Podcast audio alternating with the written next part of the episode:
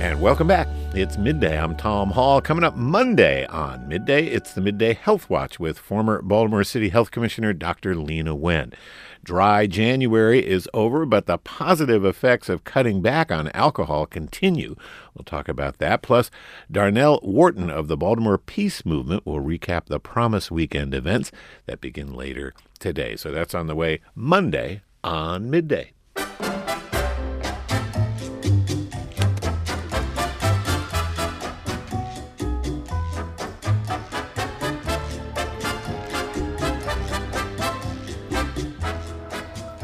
And it's time now for this month's installment of Midday at the Movies. Ann Hornaday is off, but Jed Dietz, the founding director of the Maryland Film Festival, joins me here in Studio A. Good to see you, sir. Good to see you. Thanks. So, in 2023, movie theaters in the United States and Canada sold around eight, uh, 825.2 million tickets. That sounds like a lot of tickets. It's but but he said with the caveat that's more and it was more than in 2022 which was only 8 point or 812.7 million tickets so 825 to 812 um, but it's way below what it was in 2019 before COVID, when it was at 1.23 billion tickets. So the news is, is sort of good, sort of not so good. What do you think? well, I think eighty percent was sort of uh, the hope for and prediction going into 2023.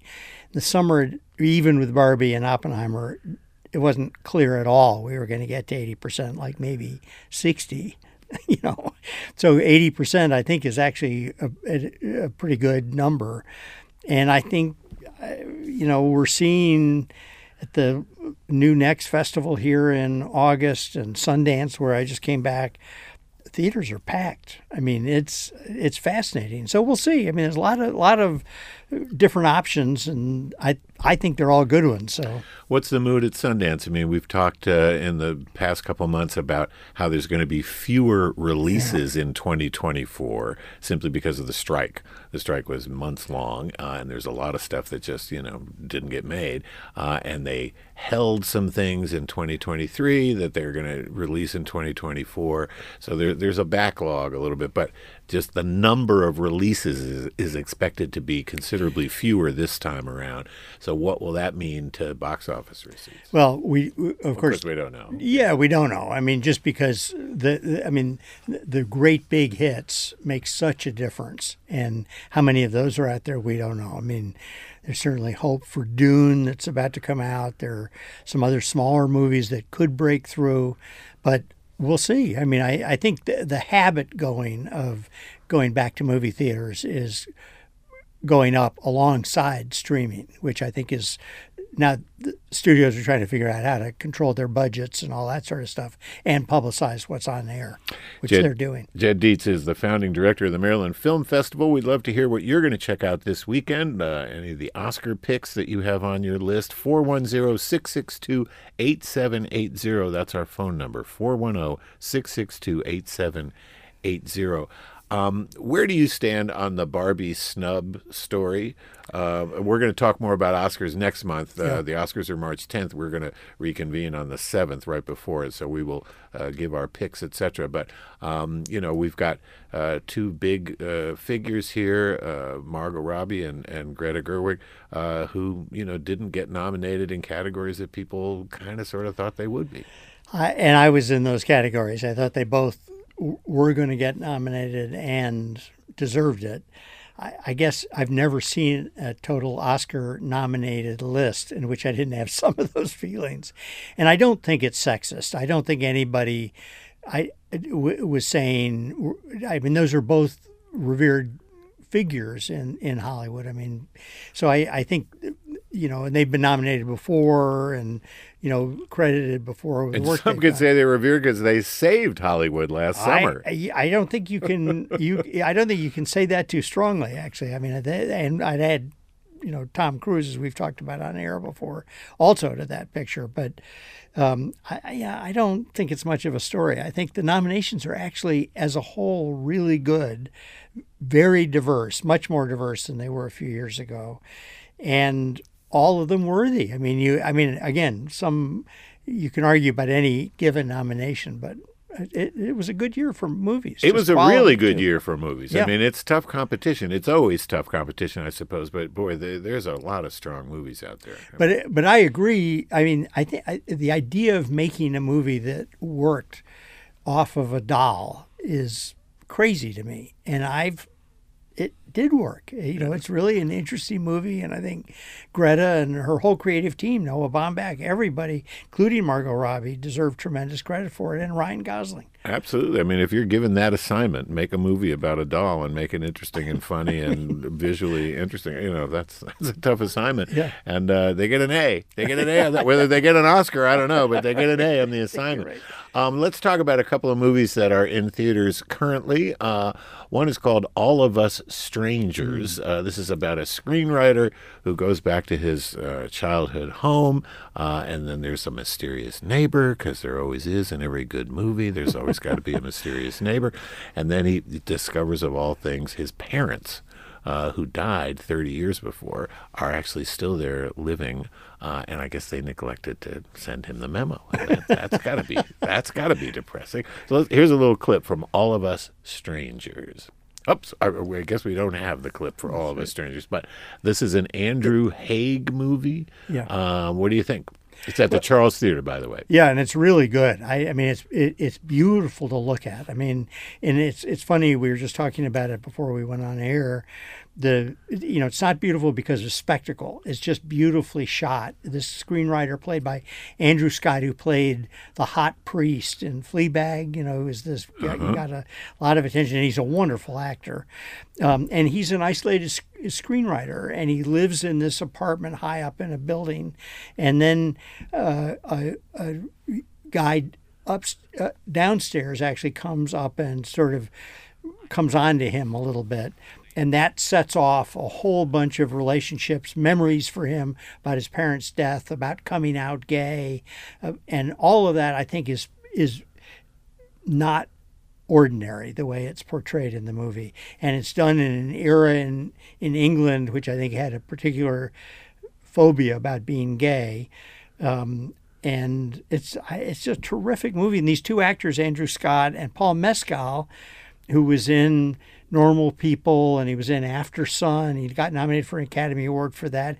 Who's this young Irish actor coming out of nowhere? Those two guys are unbelievable, and and the parents are great. It's really a good movie. All right, so that's All of Us Strangers is at the Charles Theater here in Baltimore. Um, let's talk about this uh, movie based on Isabel Wilkerson's best-selling uh, book. I think it even won the Pulitzer Prize, if I'm not mistaken, called Caste. Uh, and Ava DuVernay uh, has uh, made a movie uh, that it's an interesting take on this book. It's not a documentary on the book. Um, they actually cast an actor to play the role of Isabel Wilkerson writing the book. Uh, interesting. It's called Origin. Uh, it's online, and you can also catch it at the Senator. Yeah, and then the word origin is in the subtitle, I guess, of the book, of, of the book title. It, it it's another one for completely different reasons. It's another one that it seems almost impossible to make as a movie, and I think Ava thought the story was so important. And there are now a series of race-based movies. And I don't mean you know that have racial themes in them now being made by African American filmmakers that I think are adding all I mean they're just beginning but I think adding tremendously to the discussion where we, we probably should have had a couple hundred years ago in this country Sure. um, and this is one of them and Ava And leading to the diversity, in, for example, in the nominations for the Academy Award. No question about it.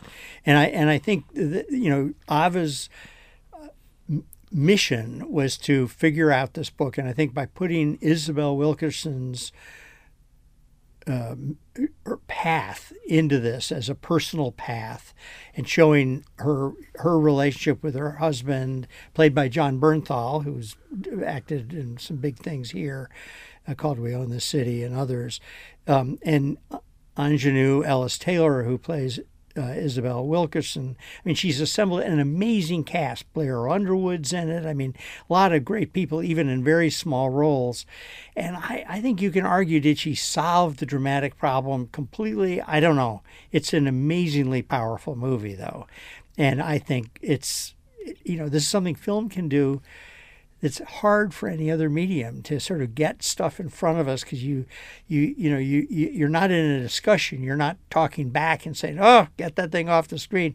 You have to if you you, you can leave i guess but you, but if you're committed to it you got to sort of take that story for a while and then digest it. And yeah. in Ava DuVernay's case who made Selma and the 13th you know you're in the hands of a very smart person who's a good filmmaker, and it's very worth seeing. And the it's thing good. is, you know, when when you talk about assembling a great cast, I would imagine that Ava DuVernay doesn't have any problem doing that whatsoever. You get a phone call from her and they say, "Would you like to be in this movie?" The next call is to your agent, "Cancel everything I have. I'm Yeah. doing this." But well, I think that's right. I mean, she's uh, I you know she's an incredibly successful, very smart uh, person to in this business, which is a tough business, as you know.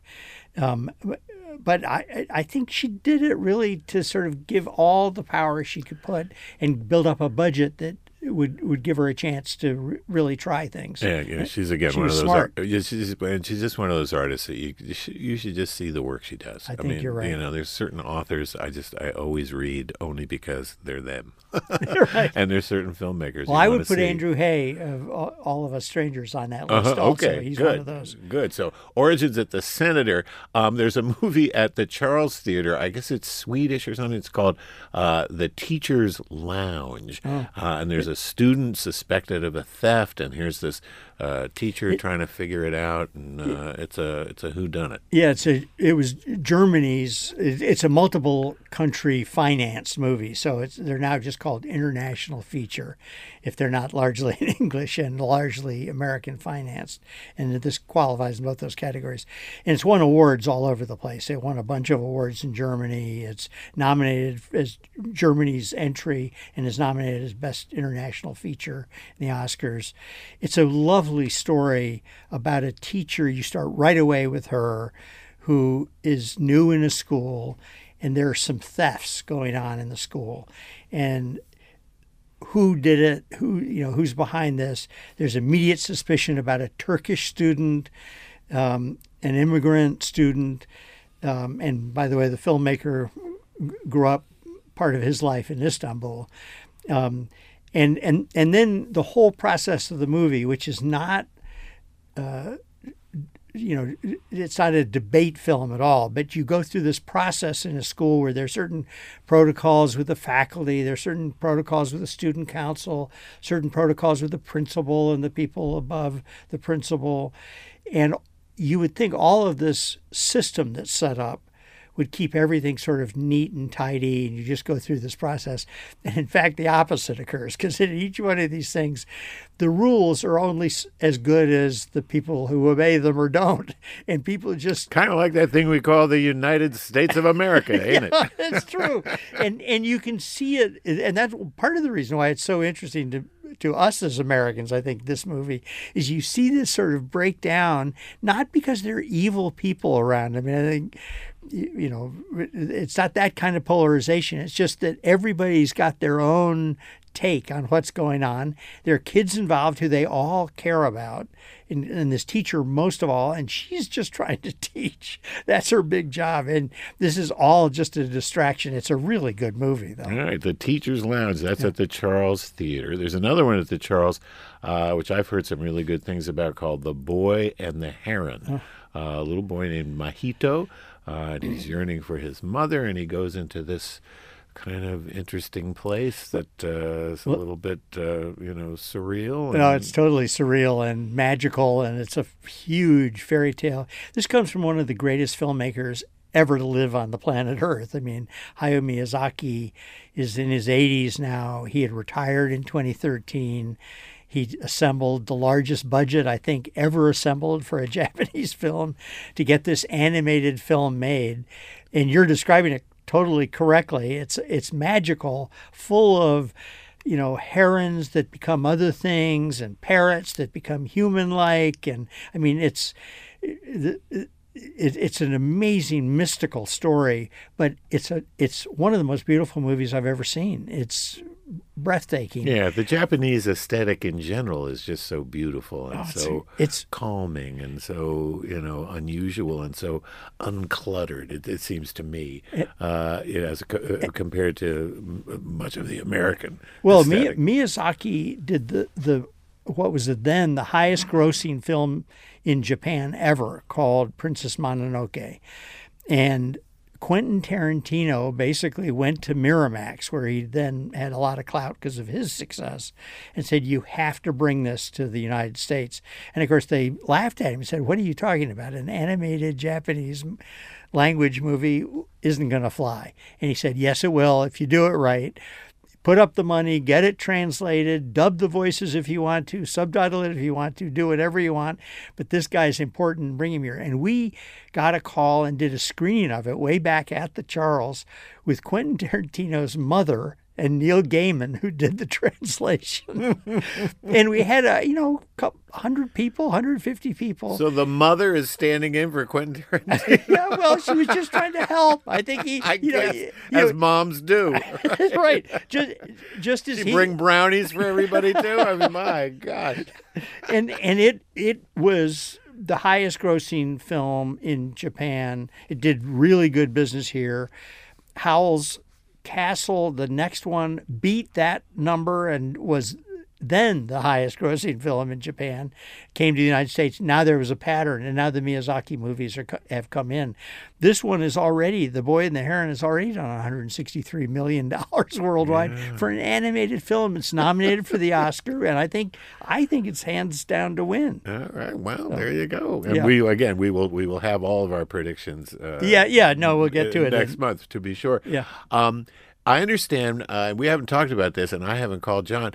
Uh, that John Waters has gotten a, a green light to uh, do his uh, do a movie of his novel. Have you heard about this? Have you talked to him about it? and, not about the green light part. I knew you had gotten the go ahead to write the screenplay and all that stuff, and that's fantastic. So that's where it is. He- he- He's it's not a definite thing that he's going to be able to make the movie. I don't know. We've actually Because I read somewhere that he's going to be shooting this movie, you know, somewhere around here. Oh, there! I saw a thing in the New York Times, a little blurb Right. about Baltimore that That's said he would I- be shooting the movie. That's where I read it. All the news is fit to print. Yeah, I don't know whether that reporter knew enough to know a true green light, or I think it's going forward. I mean, John's working on it for sure. Yeah, well, that's good because he had, it's been a long time since he's made a movie. Yeah. and he's always told me that it's because uh, he's in that weird uh, budgetary uh, island where they make the really super cheap ones and the really super expensive ones, but they don't make the, the middle ones. And he, he's always been a in the middle range for for movies, you know. So it's tens of millions of dollars. It's not hundreds of millions, but it's not two million dollars. Yeah. Well, we'll see. I mean, I, I think that that's always been the studio view of things. And I get it because that's the investment number. But, uh, you know, which ones become hits, it's very hard to correlate with actually what you spend on the movie with what become, I mean, I mean, Argylle, it's about to come out. We'll see what the numbers are, but I think they spent a lot, and whether it's going to make any money, we won't know. Till, Yeah, till and of course there have been some famous examples in recent memory uh, of you know very big budget movies uh, that you know didn't didn't quite go through.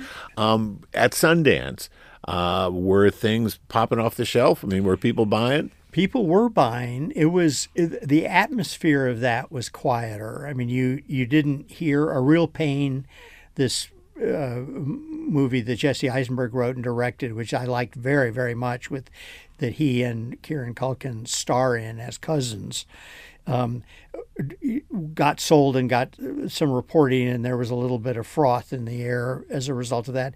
But seven or eight or nine movies it also sold during, and there wasn't that much. There were no sort of stories floating around about screaming, people screaming at each other in restaurants or any of that sort of stuff. It was much about the movies, and that was explosive. I went to a, a doc by an African American, a wonderful filmmaker named Dawn Porter uh, about Luther Vandross, and I You just know, went, great singer. yeah. and I but and I I knew a little bit. I mean, you can't be in our culture and know not know some about it. The theater, the biggest venue at Sundance, was packed. People were dancing, standing ovation. I, I have been at some exciting screenings at Sundance. I've never seen anything like this, and in the theaters, that kind of reaction was happening, and you know, I was thrilled about that, given this question that you opened the discussion with. You know, do the theaters hang in there? How do they do? You know, what's the future for movie going theaters, which is not 100% settled yet. But so it's a good question. But at Sundance, you couldn't get into stuff. I mean, they people Yeah. were really it was crowded. And of course, Sundance is important on all sorts of levels, but uh, not the least of which is the time in the calendar that it appears, because it's January, so the Yeah. beginning of the year, and people really get a sort of dose of you know sort of what we're in for over the next twelve to eighteen months. Well, and there's still for the world now. It used to be American independent cinema, but for the world, it's a place every filmmaker would like their film to be because it gathers the world press, it gathers the the business, all the film business from around the world, not just Hollywood. And it so it's a very special uh, array of what's going on, and it's also unbelievably diverse. I mean, that's been part of the Sundance mission since the day Redford took over the failing USA Festival and renamed it Sundance. And uh, but it's not just American independent film anymore. It's like emerging filmmakers from all over the place. Jed Dietz is the founding director of the Maryland Film Festival. Good to see you, sir. And as I said, you. we'll have you and Ann on in about a month, and we'll talk about who's going to win. It'll be fun. It's a great slate of films to be talking about. Yeah, lots of good stuff to talk about. All right, up next, a theater review with midday theater critic J. Wynn Rousuck. We're going to talk about Mrs. Doubtfire. That's at the Hippodrome Theater here in Baltimore, and we'll chat amiably about that on the other side of a quick break. It's midday. I'm Tom Hall. Stay with us.